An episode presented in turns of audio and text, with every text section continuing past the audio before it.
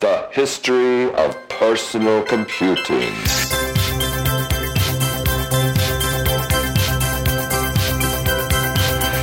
history, history, history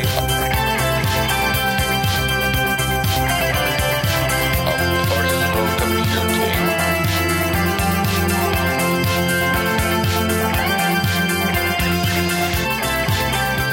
The history of personal computing.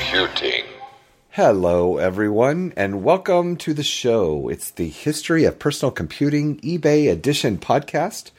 Our calendar has apparently been a little messed up, uh, so with this show, we we sh- but with this show, we should be back on a regular schedule. So we, I think we we somehow just skipped a week. I blame the supermoon. Well, yeah. Um, anyway, it's our Over the Hill show, the fifty first episode, and um, I'm David, and here's Jeff. Hello. How's, how's it going? oh, yeah, I'm tired. I just Me did a- too. uh, and since the past show, I spent eight days. If I wasn't at work, I was at home remodeling another room. Well, we were late on the last show, and I was in Dallas, and talk a little bit more about that in a minute. But um, so we were late, did it on Tuesday, so that was November first, and then now it's November the seventeenth. We're recording Thursday evening, so yeah, somehow we we goofed Now, because you're tired, were- I'm tired. we were both busy, and and uh, and I started my You kind of no, I started that before the last show. I started my uh, my current class and and, for for my master's degree, and uh, I'm still going through that. I actually had to learn uh, once again uh, Boolean logic at the hardware level. Something I haven't done since high school. Really, I haven't really put a whole lot of time into it, working out problems using it. And what's your um, master's degree in? It is um, Oh, will be in- information assurance and cybersecurity. Okay. Well, um, Well, moving you- into Huh? You know what school's like, right? don't don't ruin it. Don't ruin it. Go ahead. You can tell your news first. All right. Let everybody know. So I guess last show, I because I, was in Dallas training my first week for a new job, so that's my news. So now I just completed my second week, or I'm about to, of um, you know being in town actually at my you know on my job, and man, it's busy. So um, yeah, I'm in IT support, and uh, this is probably the, the busiest I've been in a really long time. And it's a very big office, th- three floors and a high rise, and like pushing 300 people. Um, so I've been Oh, busy. so it's kind of like that. Uh, what is that British show? Uh, the IT IT crowd. crowd, yeah, Is that, is that is that you down there in, in, in the basement uh, with Moss and? yeah. Well, except I'm on the 11th floor, so not too bad. Got a nice view. But um, so now I have a and I have a commute again, where before it was like 20 minutes to work. So now I'm actually taking the the MARTA, which is the mass transit here in the Atlanta area, and and that was working out pretty good. The thing is, I live you know so far north of the city that I still have to drive like uh, I'm trying to think how much it, like it's like 13 14 miles to get to that most northern station then i ride it into. The area town I, work in is called buckhead. It's not quite to midtown or downtown atlanta but that, that ride only takes like 12 i think 12 13 minutes. So that's great. And then coming home i bypass a lot of terrible traffic. Um, so so that's working out good but it's time right so uh, and then just working a lot, you know, and, and uh, oh, and I worked a weekend. So I came back this past weekend we had a big project, and they acquired a company, and I worked 22 hours over Saturday and Sunday. Which, having been unemployed, that's good because that's all time and a half and extra money. But you know, so I'm just really tired. Oh, and then you brought up, yeah. So I am officially. Oh yeah, take that in when you can. So as of um, this past, am I confusing that? I hope not. Yeah, this past Tuesday. No, no, the last Tuesday. I think Uh, I'm getting confused. It Anyway, was a since the last for you, wasn't it? since the last show, I have become a, a student, you know, part time. But I am so I'm for the first time in a real long time. I'm a college student, but I, for the first time in my life, I am officially a college senior. I did not talk about this before, right? I don't think so. Oh, I don't think you did. So I am a college senior, and so I should graduate. Um, I think it's by the end of September next year. I will be a. I'll have, finally have a college degree, bachelor. Have all your Business credits in. Yeah. So that's so, So I'm taking two classes. You have all the you have all the undergraduate core courses out, Oh, so yeah. you you have the well-rounded part of the curriculum all taken care of. So Well- you know, you're left with business uh, to to get your build up your business acumen. Yeah, I Uh, had, I've had those credits since uh, before I went into the army in 1990. You, you got them out of the way. I mean, physics doesn't change much. Uh, creative No, no. writing doesn't change much. Uh-uh. Although in the show notes, uh, you you made a I made a boo made a mistake. You, you said, What? "Man, I tired." oh yeah, look, I can see that right now. you know, you get marks taken off That's kind of your funny. essays for that. So um, it shows you how tired you really are. Um, so, what's your current class? What are you What are you learning now?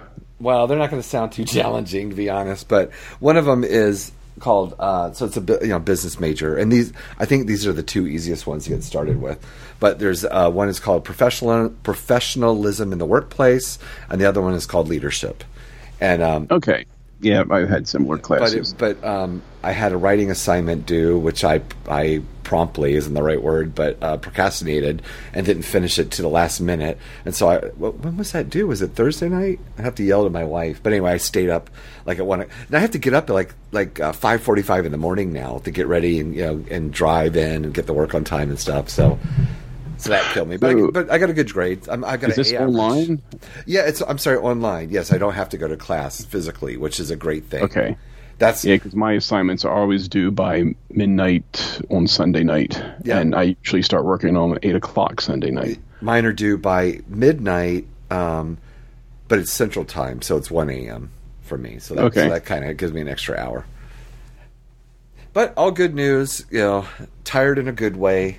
Job's going great. Uh, I, I like it, like the people in the place. Um, it's a very uh, ritzy company. So, uh, anyway, I won't go into all that, but it's good. As long as they keep you busy and you like doing the work, that's what counts. Yep.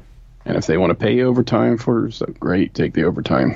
and you know my my goal and my my hope is you know this time next year I have a bachelor's degree and you know I'm really seriously considering maybe going for a master's degree myself.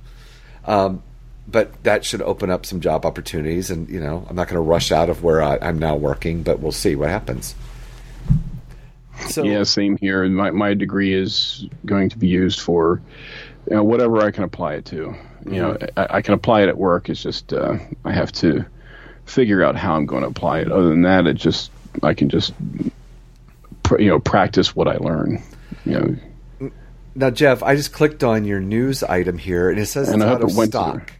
Yeah, yeah, you know, and I was tossing around putting that up there because I saw something about this only a couple weeks ago, but nobody said it was out of stock. But uh, I don't know. I, another reason why I picked this is because it could be uh, something that we might see more of in the future with Yeah. different platforms. Because basically, this company was able to take the original schematics and redesign the motherboard so it fits. It's basically it's Commodore 64 mainboard, or it's called the C64 Reloaded, and they basically rebuilt the Commodore 64 mainboard um, and modernized it a bit by having ZIF sockets to put in certain items uh, like ROM and, and whatever. I think RAM is on board. Um, they it, it'll fit into a breadbox case, and I think this company even sells new cases, you know, stylish cases, which would be interesting to find out if old boards work in the new cases. Um, the pricing on these things, 160 euro, which seems like a lot. Yeah.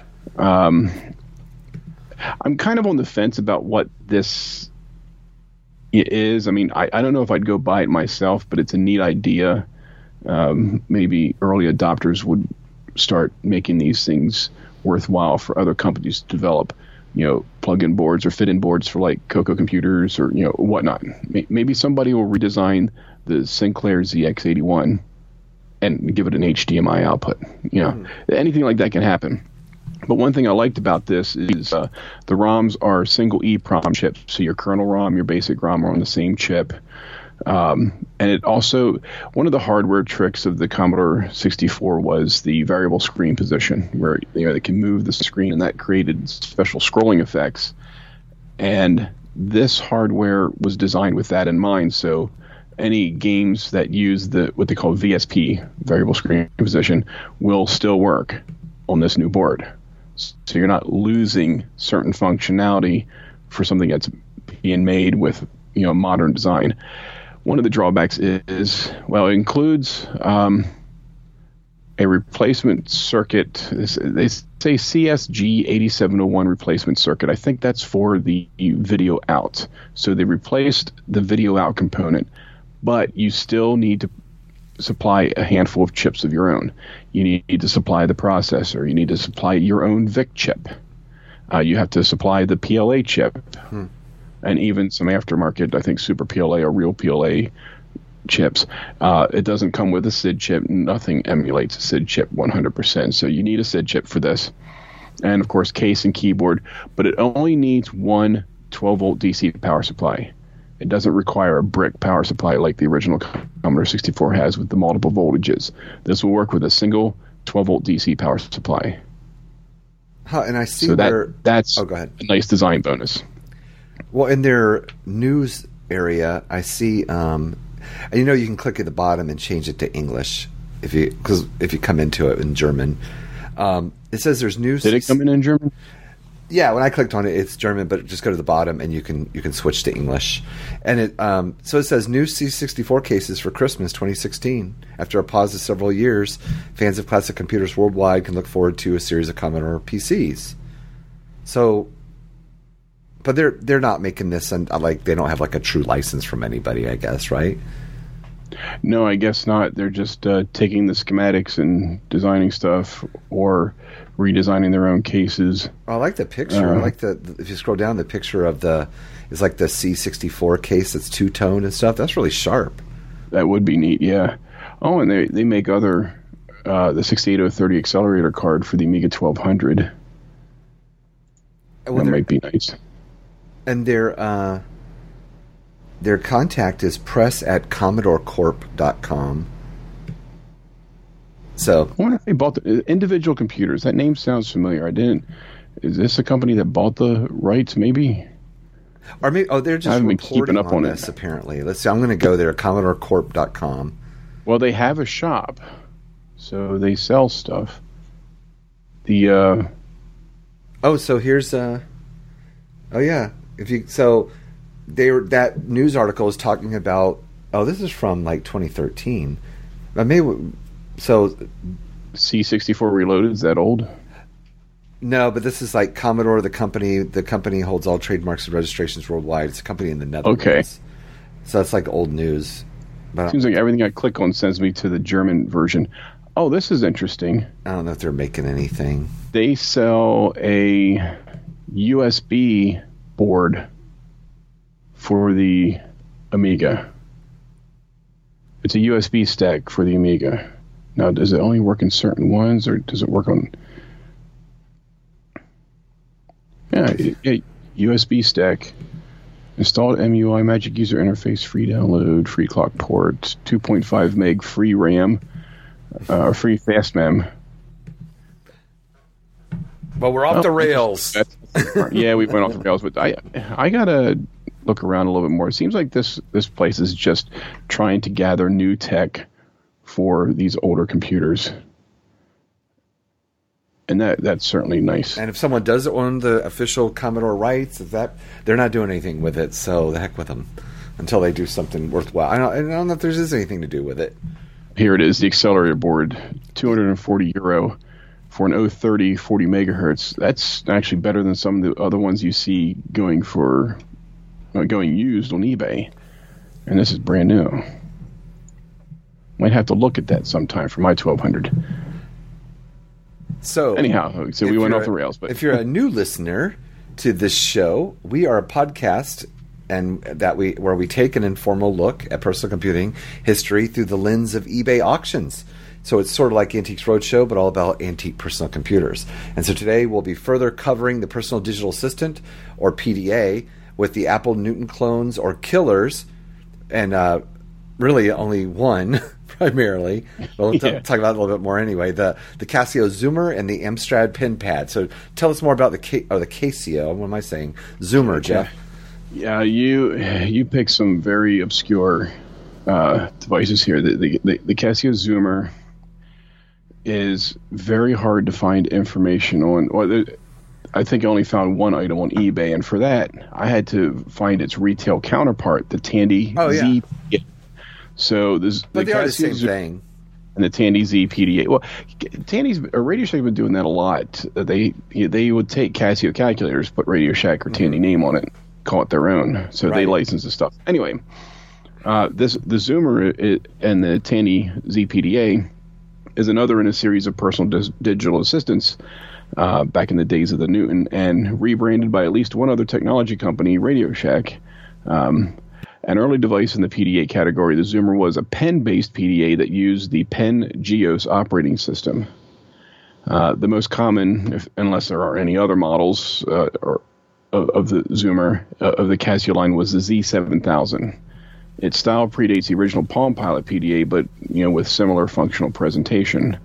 Uh, used to build an operating system to run applications, just like Palm OS was, and it contains a uh, personal information manager, a calendar, calculator, all the all the information stuff, Pocket Quicken, and even a text translator which covered 15 languages. And I think that part of was what the bonus was. It had a lot of good that. features. It really did compete well in that sense. Um, like the Apple Newton before it, though, the handwriting recognition was built in, but it was a feature that was about as useful and accurate as it was on the Newton. So, you know, Casio didn't make handwriting recognition a major selling point. Um, but it had an entry cost of nine hundred dollars or eight ninety nine ninety five, and it, and I guess they justified it on their part by the technical innovations of the day and the fact that it ran a form of GEOS and it ran on an Intel eighty eighty eight CPU. Now I have a, um, and that's out of Wikipedia, of course, the source of all knowledge. And uh, also, I got information off of uh, oh, from these other Tandy Radio Shack facts back about the T, uh, ZPDA version. Oh, okay. And So it's from the the links that will be in the show notes. Some of those. Yes. Uh, it, other specifications had one mega RAM, uh, four mega ROM, and it had a few other items, um, world time clocks, uh, online help that just popped up. And had America Online all ready to go if you had the account and you can get it hooked up. Uh, you had American Online ready to go with it. Well, as we spoke about the Apple Newton, um, was that the last show? I think it Yes. was, right? That um, you know, it got hammered about the handwriting recognition, you know, Newton OS 1.0. but actually, It was a joke. A- Apple Apple really did a good job, and um, they actually did a lot to re- you know to fix that, and it worked way so much better 2.0, and maybe I don't remember exactly 1.4 or something going up, but you know after they revised it and they they fixed it uh, fairly quickly in its lifespan, it, it actually worked pretty well, all things considered. But it was just the damage was done; it got hammered. But I'm going to take um, to task a little bit what this says. Something about um, what did it say? What the link that's there? Yeah, The- no, just that the most the thing about like the Zoomers handwriting recognition. Well, here's some trivia: is um, Palm's very first product was a software product, and it was called Graffiti, which of course they built into the Palm Pilot, but it was made for the Casio Zoomer and the Tandy ZPDA. But I think you had to buy it. So I'm Yeah, it was a product. So they sold that, And that they gave- lic- yeah, they I gave 3Com the idea, hey, we're going to do this ourselves. We Well, got a well, killer app 3Com here. bought bought the Palm Pilot. You know, bought it bought it from Palm. Was it 3Com first, then Or- Palm? or, uh, US I Robotics. Palm, US Robotics, that's Yeah. it, okay. So, um, but yeah, that was Palm's first product. Was the uh, the uh, see, I'm tired, going blank. What did I just say? Graffiti. Yep. So, all right. Well, anyway, so And so- graffiti worked well. I love graffiti. Once you got a handle on it, you, it worked really good. So a little bit about the um, the Amstrad Pen Pad. It was also an early portable personal digital assistant. So, uh, you know, I because the, Palm the Newton was being advertised and stuff well before it came out, and then so other companies I think geared up. They really, I think most people saw that as being the, the third tier of personal computing, which ultimately sort of became that later on. But this was, you know, it was going to be a big marketplace for this, and so so they came out their own sort of Newton competition called the Pen Pad, uh, and it was a personal digital assistant. It had uh, handwriting pen input, and uh, it was a competitor. And it was attempt, an attempt by Amstrad, a UK electronics firm, with a history of successful involvement in personal computing to corner the handheld market in the UK and Europe.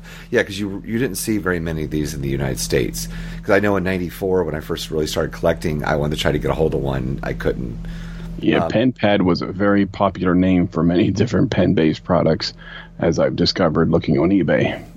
So a silk screened border and applications show a six ring binder system. The rings, when inter- interacted with, caused the current page to be unclipped from the application and drawn at a smaller scale on the display. From here, the page can be dragged off the display to be deleted, or the rings can be tapped again to clip the page back into the application. The device was bulky when compared with modern PDAs, but it was very, of course, it was about the same as its competition at the time. But it was very functional with the standard PIM and offered expansion. It featured a calendar, address book, to do list, jot pad, world time, multiple alarms, calculator, and unit conversion on the ROM. Had a memory capacity of 128K or kilobytes, kilo yeah bytes, a monochrome LCD display, a folding hinged cover that protected the screen when not in use, a PCMCIA slot Type One slot for expansion to two megabytes, as well as a serial port to link to a PC.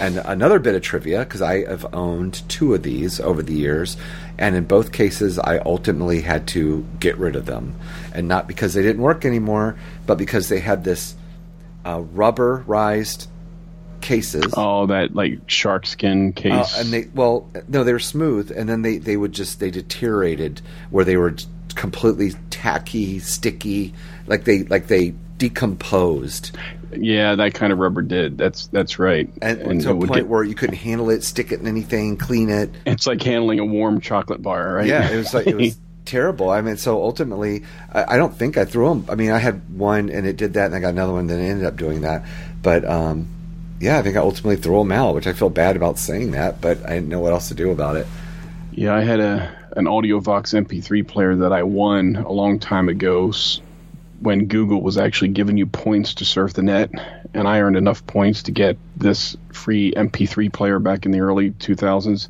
mm-hmm. and it had a rubber cover for the charger port. Well, I put that in a drawer after so many years, and then years after that, I pulled out of the drawer Stuck and that, something? that whole rubber thing, it just it just it dissolved. So Oh, it was yeah. all sticky. It, I mean, it's like it's like playing with like black ink that's really thick. You know, it's, it's just stuck to everything. You can wash it off. I mean, it'll come off with mild solvent or alcohol or something like that, but it just converted to goo. And I think um, that must be a problem with the is it called vulcanization because that's that was the big breakthrough which made rubber products possible. Goodyear, right, developed that because rubber's Yeah, they- sticky and gooey and stuff, and they were able to Yeah, some it. some chemical that they probably used to cheaply produce it broke down, and then you know, hopefully that process has been resolved, fixed, or thrown away and completely redone. So, what we both interestingly discovered tonight in uh, mid-November 2016 is between new auctions and I think generally you can search at least 30 days or if not 90 or whatever, but we couldn't find one of those. One of Either they all melted away, or Yeah. or nobody wants to get rid of theirs, But if you do a search on YouTube, you can find or somebody might have thrown theirs away. Who knows? There's, I'm sure there's somebody out there who threw them away. But we'll get to it when we get to it. But we both found a couple of other good alternatives. Yeah, this we can talk show a is going to little be and other. I think I think we've mentioned in the last one. We we might cover some other obscure PDAs while we're Yeah, at the, it. and this is actually uh, good ones. The one you found and the one I found are related to each other, and they definitely are completely in the right time frame. And the, you know, we should just actually we should probably should have just mentioned that and maybe read a little uh, Wikipedia about them. But that's okay. We'll we'll speak a little bit about it. So Okay. So, so take it away with your first find. My first find, for some reason, before had um, Let's find it. Oh, there's no had pictures, images. right? Yeah, it had images when I first found it. So what happened? Don't. Maybe they took Um, them away. Oh, and since the time that Oh, I it ended. The auction ended. So maybe they. oh okay, was this this is a a current one? No, this was Oh, this ended is September this is twenty like almost two months ago. Yeah. Well, someone Oh, wouldn't that be some great this. timing? Yeah, Tandy Z PDA, no charger, stylus, or Oh, wow. accessories. Uh, does not power on. It's got No, no, it does power on, but does not go past the screen shown. That's not uh, good. No, sold as parts repair. Well, that's one way to just say, you know, I'm done with it. Just buy it from me. Um, they do the best to describe everything accurately. Okay, so they don't have much detail on it. Uh, 25 bucks. I mean, I guess if you can make it work, uh, it's a $25 paperweight. Other, otherwise, just, you know, ephemera um, in, in, in hardware. I mean, if you wanted to have a static display of handhelds, it'd be fine for that. Something like this. Yes. So, Yes, if you want to line your walkway with this and then encase it in clear plastic, and that would work too. or put it on a podium in your living room with a big magnifying glass. That's it. You know, cover it with superconducting material and let it float. Uh, yeah, I, I I swear that had a picture on it. Okay. But anyway, you found something Let's see. What's my? All right. So we moving were along. talking about. Oh, okay, yeah. So the, so I did find a Casio a Zoomer, which is they're the same thing, and I've had both of these. Uh, I don't think I have either one. Okay, no. so now we know what it looks like. It just yeah. So if you look at my auction, and this one's in the box, and it's got some some pretty good pictures. This is a live auction too, so it's forty five dollars. Buy it now, pretty good deal. or or make $11 offer if you want to. Uh, Yeah. So let's look through the to bring it pictures a little bit. It's in the box. it certainly looks like a Palm Pilot, yep. Bigger. just bigger. yeah, well, bigger, better, right? Bigger But is better. um, let's see what it says. Casio Z7000 PDA, complete with PDA. Hmm. Used. User guide. Brand new. Never used. Original box, including all the inside packaging. Box in very used Oh, condition. under department. Look, I bought this way back when for $750. I can't get the unit to power up. Sold as is. No refunds, no returns. Oh, Uh, so if you zoom in on the battery, I wonder if there's any. It looks clean. I'm wondering if the LCD display went bad. If it has a similar kind of uh, touch screen display at the time, they had. Uh, it's almost like a plastic overlay Yeah. over top of the the LCD, and then in between was sandwiched just. I think it was actually actually an oil in there or some kind of uh, medium in there. Ah. and I know sometimes the digitizer goes bad if that stuff disappears, leaks out, evaporates, whatever the case is. Um, but uh, the displays can go out for any reason. I mean, this this is early technology. It, the electronics probably just did not survive or just went bad. Well, the guy's not giving a lot of detail, just that I can't get the unit. So he's saying I can't get the unit to power up. So you don't even know if the display. I bet you. I bet you it's just. It's probably not display. It's wonder the, if the backup battery something like is, that uh, is keeping it from powering on. Yeah, I mean, it is clean. Uh, if somebody's willing to take a chance. yeah. And if he's had it all this time, it, I, anyway.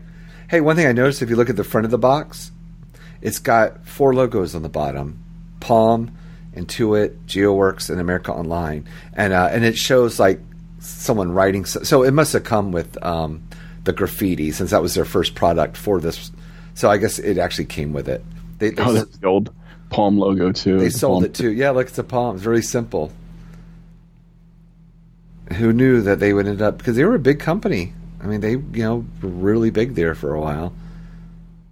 It's it's sort of something. It's sort of like they were the BlackBerry of uh, hand you know handhelds, and then and then they got stomped on, and then of course BlackBerry sort of the same thing happened. Oh, by the way, I noticed on Amazon I was getting an audiobook. There's a there's a book about BlackBerry out now. Just to throw that out there because I, I, I'm thinking about maybe checking it out about the rise and fall of. BlackBerry. That might be interesting.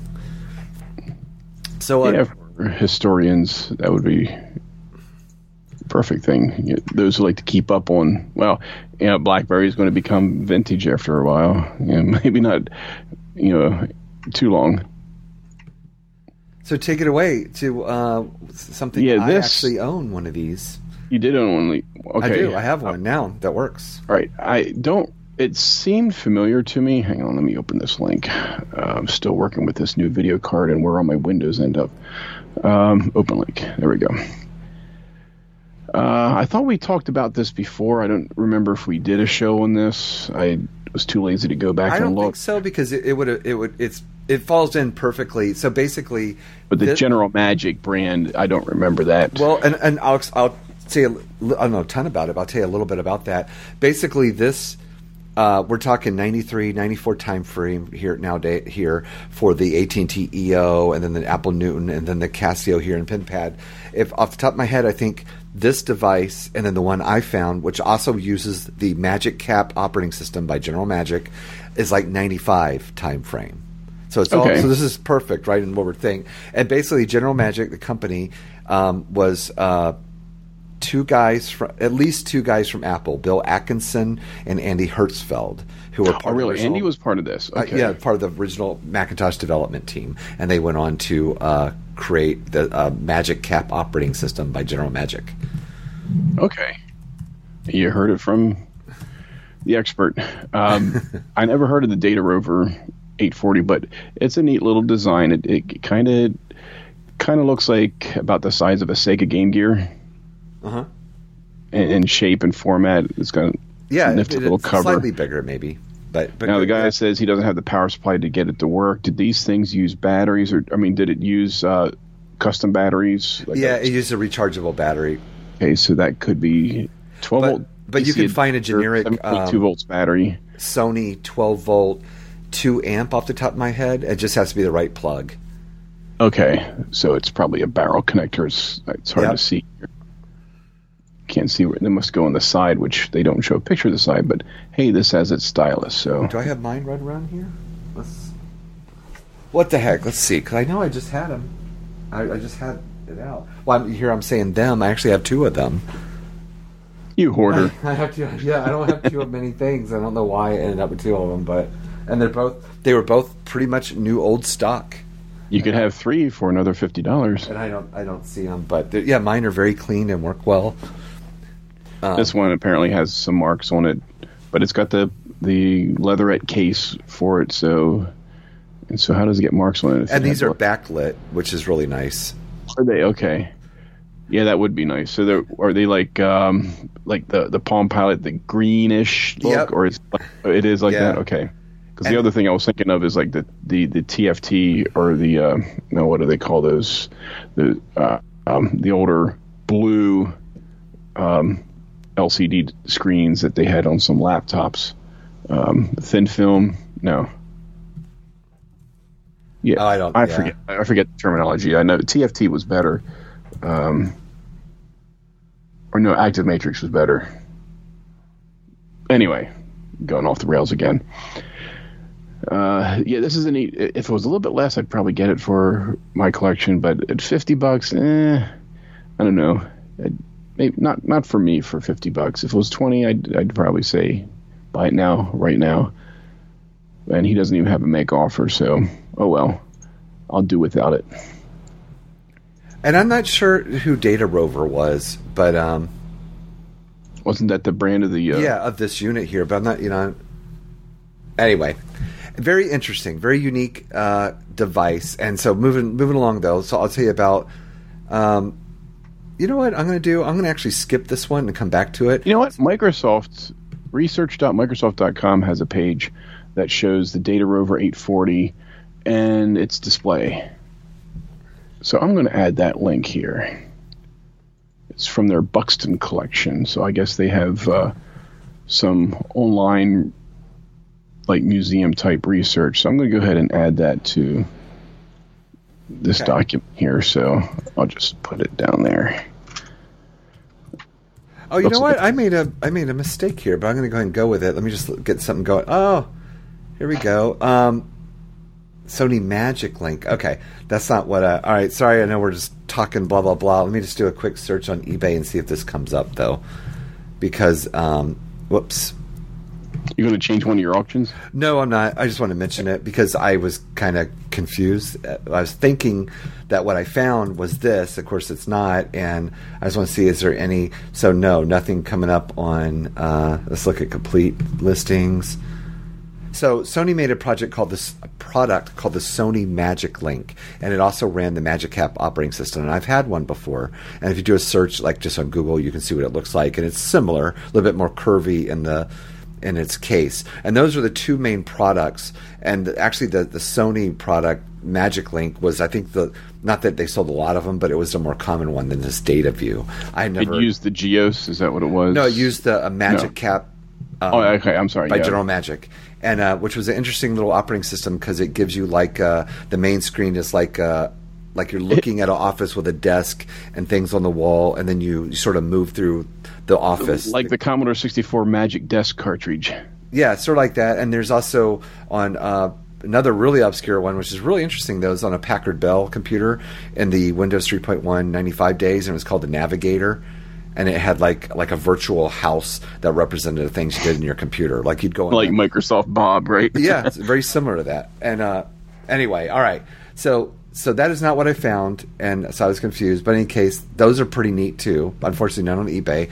And but what I did find on eBay is the Motorola Marco Vintage PDA wireless communicator. Oh wait a minute, did we miss something or? we Well, I'm just jumping over to this oh, one. Oh, okay, okay, Just all right, because I. I was thinking, so there's a live auction. It's two hundred dollars. Buy it now, or make a make an offer. This actually runs the Newton operating system.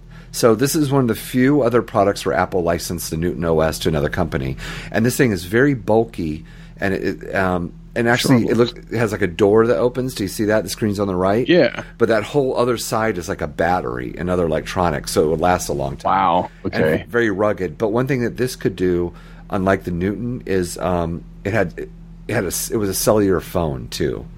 So you Okay. so you could get like a headset for it and an antenna or whatever, and and then in some respects you could almost argue this is one of the earlier you know smartphones. Leave it to Motorola. Yeah. But you can see at the bottom, it's got the um, you know like a Newton. I mean, it is a Newton. It's got the Newton logo in the bottom right, and it's got the little uh, toolbar, I guess you call it, in the screen. Yep. And of course, Motorola had a relationship with Apple because they were making the PowerPC processors at the time. So that's probably how they negotiated rights, you know, to do this. But uh, on the operating system. is it worth two hundred dollars? Eh. What does it say? Um, I would at least- OS, as is not including cables. It was tested as working a year ago. Yeah. And it, why like don't you was- test it now? It was running when it was parked. It's like saying a car was running when it was parked. and this person has 374 100% feedback really you're going to sell it and not just pop some batteries in there and see if it this works This makes you wonder. Okay, it was tested and working a year ago. So did he have the cables and accessories then? and does it oh look if you look closely at it it does have the antenna do you see that Yeah, it's sort you see of it like- folded up when you look at the bottom view? Yep. uh, but like does it have its stylus? It's, it's dumb. Why would you list it like that and not anyway. Pretty interesting though. I don't think it's worth 200 bucks. It's a little too obscure though. It is pretty kind of cool. And i used to have one. I've i know it sounds i like had everything over the years. Um Well, you collected a lot of that stuff. yeah. All right. So you take it away. So Go back up. yeah so you got the texas mine. instruments one And I picked this because I couldn't find the one that I wanted to pick. Uh, this Oh, is interesting. This is a different. See, I have something similar to this. I have a day runner that's similar to this. uh-huh It's very thin. It works on a couple uh, uh, CR twenty thirty two batteries, or is it twenty twenty fives? I forget. But anyway, I have. wow This is a smaller version of what I have. I have one. I, I bought it at a, a store called Boscov's. It's in the Northeast, um, and it's sort of a general department store, kind of like Bonton or or Macy's. And it it was a PDA.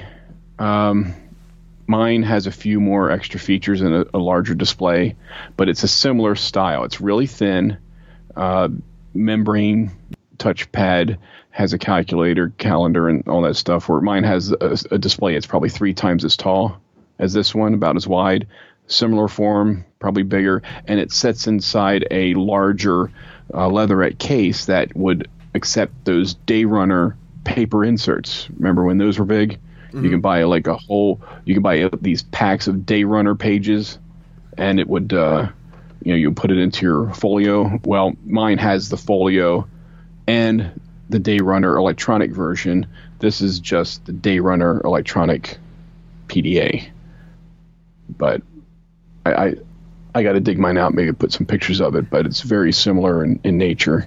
Uh, but mine does a whole lot more and has a bigger display.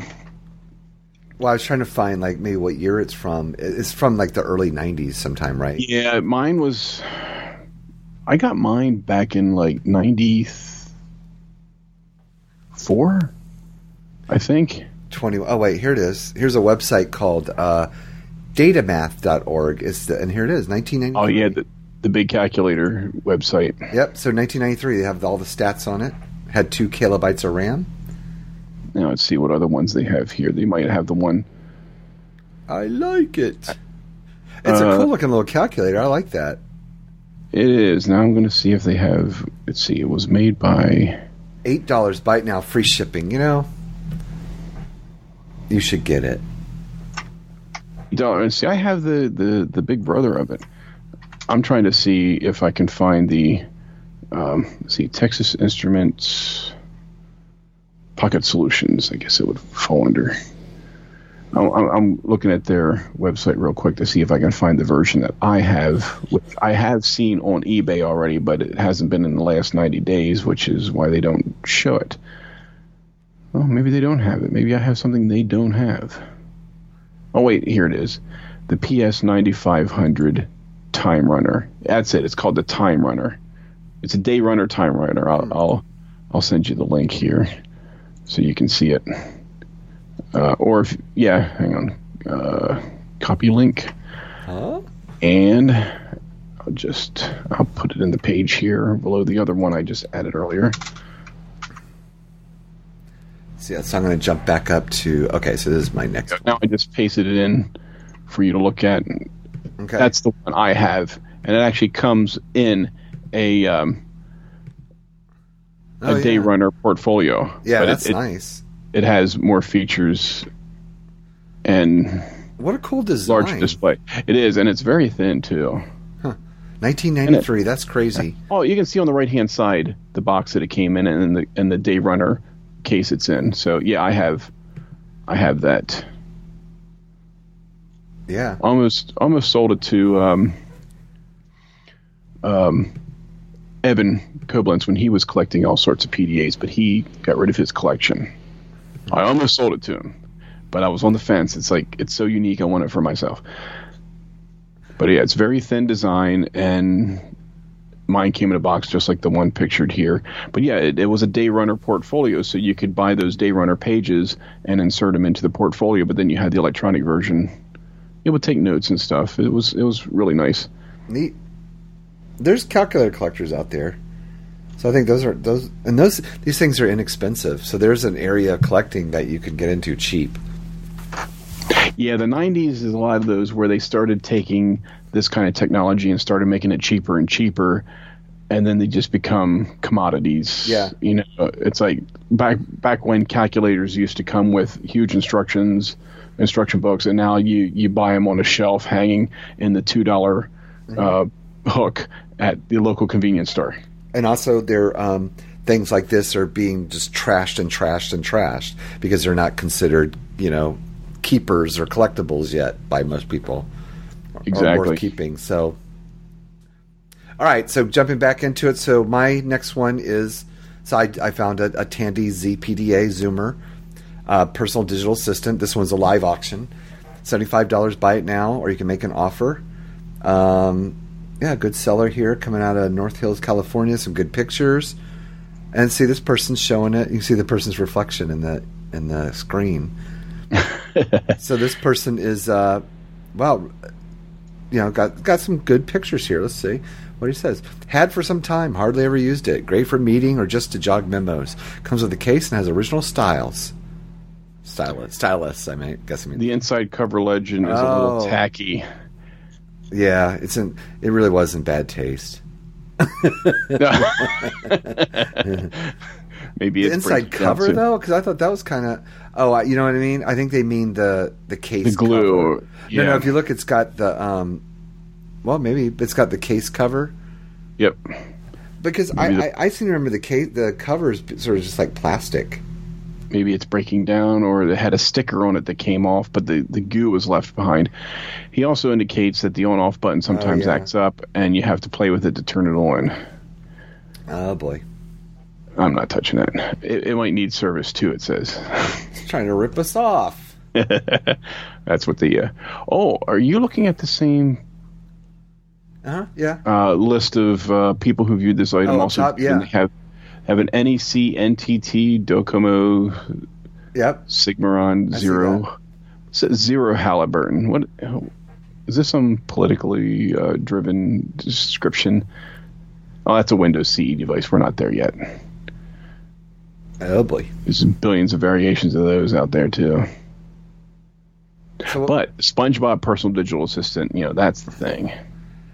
Yeah, and, uh, see, the funny thing is that term PDA it beca- it started becoming like genericized, and um, you know, Oh, there's the, new- Rex, the Xircom Rex. Do you remember those? Yep. And uh, because, but those are those are what I would correctly categorize as these were organizers, which organi- Yeah. organizers are PIMs, personal information managers. They have contact. They have the things that you, the Palm, you know, ended up.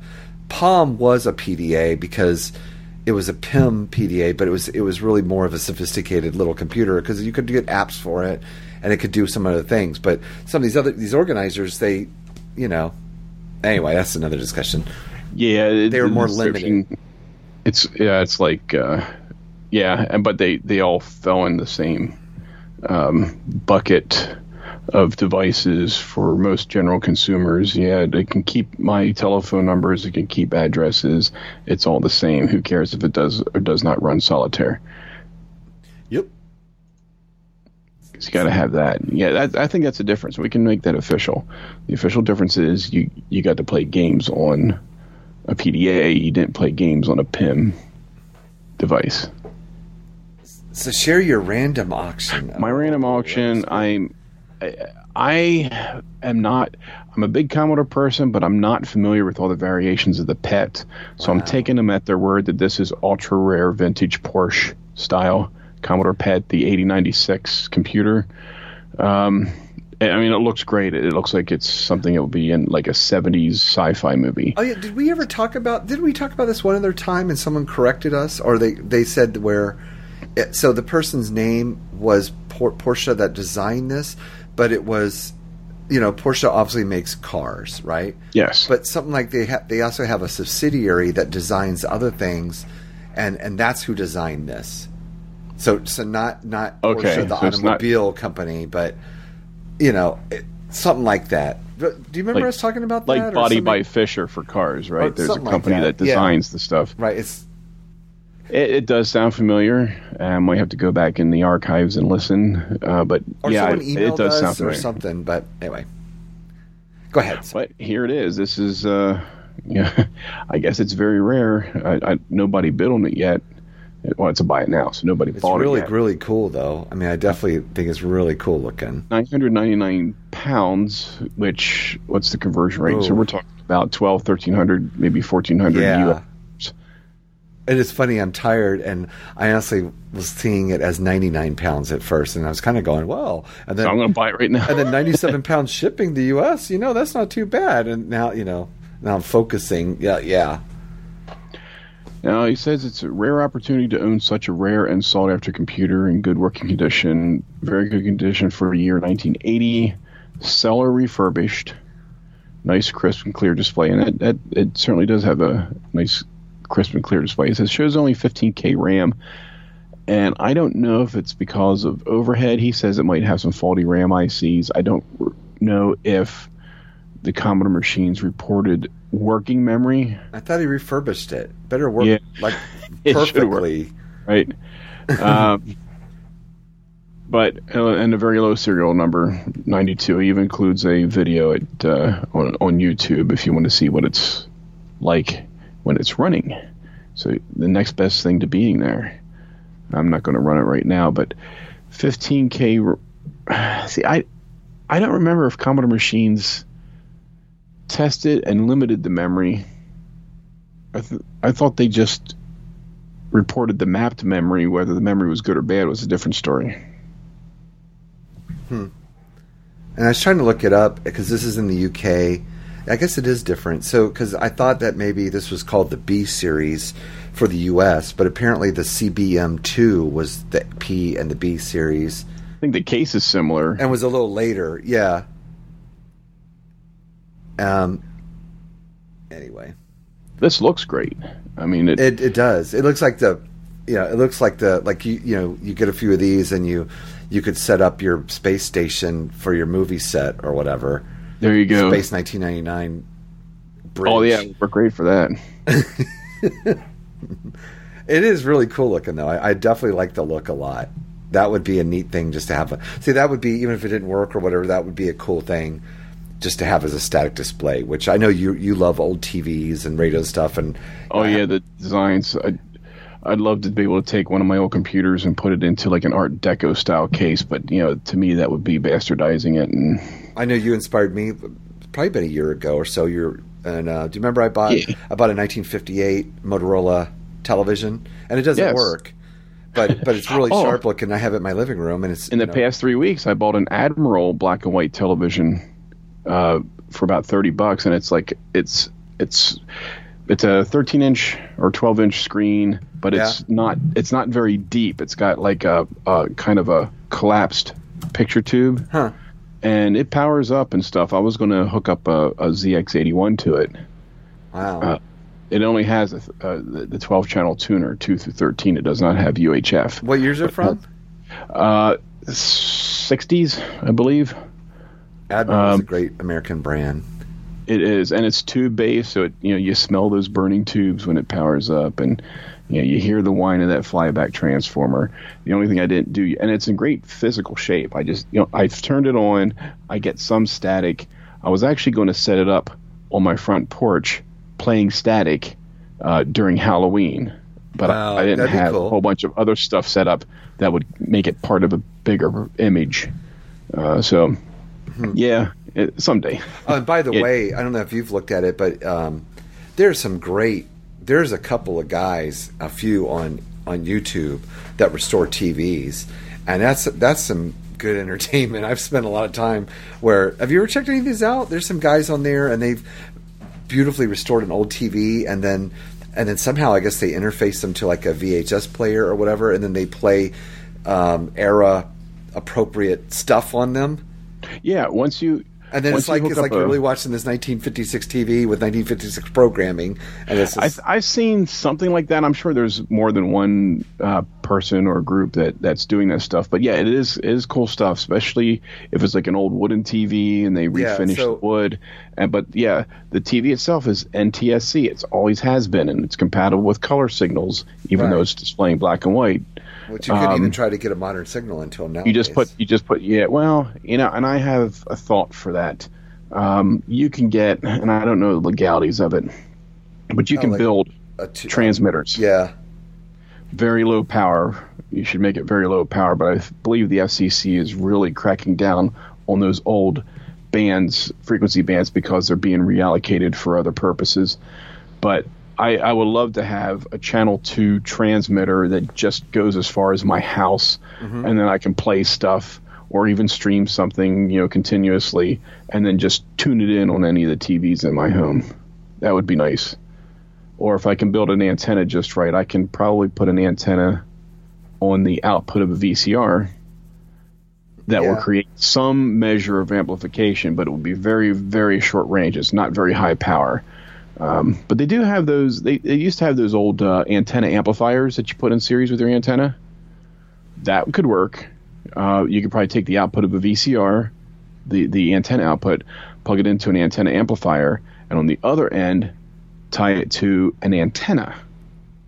And you would be radiating a, a very low power signal that you might be able to pick up within a few feet. Um, or you, know, you just hook the devices straight up to the output of a VCR and it will do the same thing. But you know, it'd kind of be cool to be able to turn on like these portable TVs and stuff and just pick up a broadcast from within your own home. The only thing that would be the problem is is the legalities of it. If there's any law that lets you use up to a certain amount of power for, Yeah. like they have those uh, low power FM stations that you don't really need a license for. It'd be great if you had low power TV. All right. So, um, so again, I would uh, even if I only have a passing interest, look at that at YouTube. At least spend a few minutes checking it out because it's kind of it's kind of fun and interesting. I know me. I'll look at the one, then I'll go to the next one, and yeah. beard, and you know, uh, won't get out of, out of the room, and you know, I'll starve to death because I'm so interested in them. I'll get obsessed with watching it. So our last computer for the show is my uh, random auction, not related to the PDAs and stuff. So I found a really nice auction, a really nice machine, a vintage Heathkit H8 computer which this is one of the early machines that came out. Uh, of course, Heathkit was an established company making all kinds of electronic kits, and this is uh, their first uh, digital, fully digital computer. So I want to say 77, maybe this came out 76, maybe earlier, because uh, this is in line with like the earliest like Altairs and IMSAIs and all that. A lot of great pictures here. Look how beautiful and clean It is in great shape. Yes. I mean, really, look at the circuit boards and just everything about it. It's just really The only thing it wore out was the Heathkit logo on the yeah, back. on the, back. On the front, it's good. but if you look at, 1979 for some of the boards. So oh, maybe so. If you look at the uh, in the output and testing, oh, it, it's so clean. It's pretty neat. So uh, it says working Heathkit H8 computer with Heath 8080 CPU board, DG Electronics 32K of RAM. Oh yeah, so obviously probably he upgraded that, I guess, later on. And the Heath H85 serial cassette card. The system works, and I was able to run the test program that displays your H8 is up and running. See pictures. I was also able to test by attaching a disk drive and console, not included in the sale, and booting HDOS. So the serial card I/O works. No- Nevertheless, this system is sold as is due to age. This unit has a serial number of 736. That's got to be low. That is Cosmetically low. very clean inside and out. I believe that the chassis has been painted at some point with a satin black to match original. Documentation and software for the system are available online.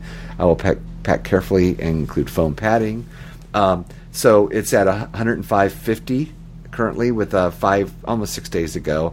Uh, to, that'll go up. Yeah. to me from Auburn, Virginia, it's only 32.50 shipping. Very reasonable 2113 for me. from uh, you know 51 100% feedback that's reasonable established good you know you can kind of tell a good seller Yeah. right away It- Plus, it's clean. I mean, he took all the cards out, and you can see the Yeah. chassis is still in great Yeah, shape. that- see you'd be dumb not to do that because you know to, to get entice people to want to buy it they'll see everything It'd be, you know, anyone who would really want to buy this, like uh, locally, let's say, and serious, they would do exactly this, like what the seller's smart enough to do for them in pictures. Take the lid off, take the cards out, look at them, power it on. Does it work? Well, how's it? Right?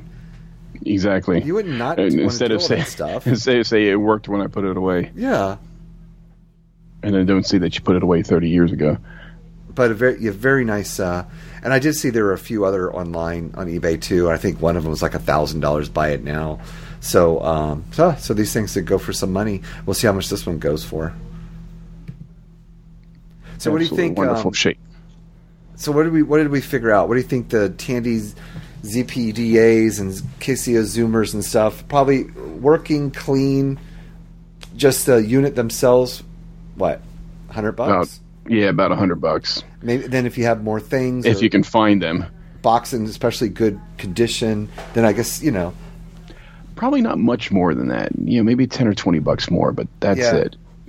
For I- for the device itself, I could see like uh, you know the Zoomer or the ZPDA like an especially clean, nice condition. And I'm not talking about like you know brand new, never been used hardly, but in the box, really nice condition, and all the stuff's with it. You know, and again, a smart seller who has it all laid out nicely and a lot of nice pictures and showing it works and showing all this. It could, I think, it could maybe go a little bit higher, you know, maybe closer to 200. yeah, but- especially since eBay lets you put 12 pictures up. Yeah, it's all it's all about you know demand and you know demand from collectors and stuff. Now the data rovers, I don't remember how much were they selling that. How much did they? Oh, it didn't work though in that one, right? Yeah, was that the $50 one? Yeah, I'm clicking back on it, but yeah, fifty bucks buy it now, but um, it didn't work. But I bet you you could get this thing to work pretty easy. I should sell one of them. I have two now, so like I said, I should maybe sell one. Or trade you one. I I don't. don't need know what. I have. Yeah. There's another one. There's another one on there. It says new open package for 110 dollars. Buy it now with packaging and everything. That's a little much, I think, because again, this is just sort of a, sort of an unknown device. But let's just go with it. Let's say that maybe it's worth anywhere from 50 to 100 bucks. Yeah. Fair enough. and then uh, you know your the Marco. I think that you know two hundred dollars. Um, I think if it was shown working and really clean and other stuff, I just, yeah yeah maybe two hundred, but probably less. Yeah, part of it is its its usefulness. I, I mean, can you put it to use, or are you one of those collectors that has to have every variation of something that's out there? It's going to be worth more to you that way, especially for something as obscure as the ones we were trying to find today. Yeah, Yeah, now you got to wonder uh, uh, a clean working PenPad. Uh, it's got to be worth something, right? They're pretty rare. Doesn't Plus the features it has, the the backlit display, right? That that that's the one that had the backlit display. Yeah, the oh the um, the Data Rover did, and the the Magic Link or whatever. Not the I'm pretty sure the PenPad did not. Like the earliest Okay. Newtons, it wasn't backlit. So Oh, dogs are running upstairs. Must be must be dinner time. all right, so I, almost time to back it up. So uh, as you put, nothing new in Facebook. So nothing really. No, it was a little quiet. no no emails, but we did get a, a good little uh, uh, tweet or retweet from on Twitter, and it's from Newton Talk. So at Newton Talk is the Twitter account, and that that person said the latest at History PC podcast includes a mostly accurate shout out to the Newton platform. And I thought Right, we got it right. mostly, but I, I wonder what we didn't get exactly right. Oh, there's a lot to talk about in, I- in our short format. Yeah. But uh, Newton Talk, if you're listening, maybe maybe uh, write us a little email or do a do an audio quick MP3 to us, and uh, and we'll play it. Yeah, tell us what we didn't get right, or, or um, correct us. Or yeah, add more information. but it's good to have some feedback and um, go go check out Newton Talk. And um, oh yeah I was going to mention let me go there real quick. I was going to mention that uh, person's webpage well newtontalk.net and uh, so here's a fan site for uh, the Apple Newton. And it's got a little bit of different information here. Uh, see my oh these are links to other people's web pages the Apple Newton's pretty cool if you're interested Yeah, in it's one thing I've only ever- get one I've only ever touched one for about 10 minutes because somebody showed me what it was all about, but uh, Newton's something that I probably know the least about. Yeah. And well, uh, except next to the uh, Marco. let's see. All right, so that's all we got for this time. Um, s- we're going to try to stay on on uh, track and, and schedule. So that makes our next show 52 posting uh, in two weeks on Friday, December 2nd. And Jeff, you and I are going to break out of our regular format next time, and we're going to surprise our listeners with that. Oh, we're we going to do dance tunes, We're gonna, show tunes? jump out of the uh, something I don't even know what we're moving into after that show. But next show we're going to do a little something special, maybe, maybe holiday related. What do you think? Sure, why not? Yeah. That'll work. So find all of our show notes at historyofpersonalcomputing.com. Send feedback to feedback at historyofpersonalcomputing.com. And uh, of course, other ways getting a hold of us is uh, you can email us, like I just said, or you can uh, leave feedback on the uh, our blog posts, you know, for the podcast, as well as on Facebook. And uh, and we again, we'd love to get more feedback, and especially if anybody records it, we'll play it. Um, and we do have a Facebook page at uh, History of Personal Computing. Just look that up on Facebook. We have a Twitter feed, and then of course go to the probably the most active and busy forum for vintage computing fans, the Vintage Computer Forum. Do you go there very much? I did just now. I kind of drop in there regularly. I don't post very often, but um, They have RSS feeds. I need to add that to my yeah, feed burner. That, that's half the reason why I don't remember to go back to some of these things because I f- forget to put their RSS feed in You know my what? feed burner. maybe maybe our, like our little news section. Of course, we talk a little bit about ourselves. Maybe we ought to both try to like just like mention something we see in the forum. That might be good. Oh, I'm all for that. Yeah. Like highlight something from the forum each time. What do you think? Oh, that'll work. Yeah, absolutely. Like this one about I Novell NetWare. you, huh? Like this one about Novell NetWare. What's that? Is that something Oh, that that Microsoft networking uses? No, my, yeah, no. Actually, they wouldn't have the biggest competition. And that's the other the other BlackBerry of the industry, right? Novell NetWare. They were Oh, huge. They were huge at one time. I guess They they were, and it was like confusing. Uh, network lo- NLMs. I, I it took me a while to figure out what those were all about and how to configure it, how to do networking, and then how one. The, the last time I worked with it, you had one server, one system that acted like a server uh, to the rest of the peer network. yeah, but- right, right. and you can still use it as a machine, as a as a as a um, Right, a workstation. computer. Yeah. But You you, couldn't map the same drive letter from that machine that everybody else would map. right because really it was being So- tied up.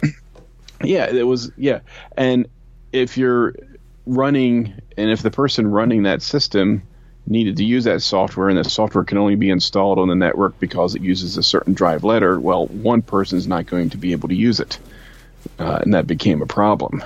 Plus, if the person at that computer running the Novell server, if they sneezed, everybody lost. That's right. The printer The network away. that, that 300 page job stopped printing and had to restart it.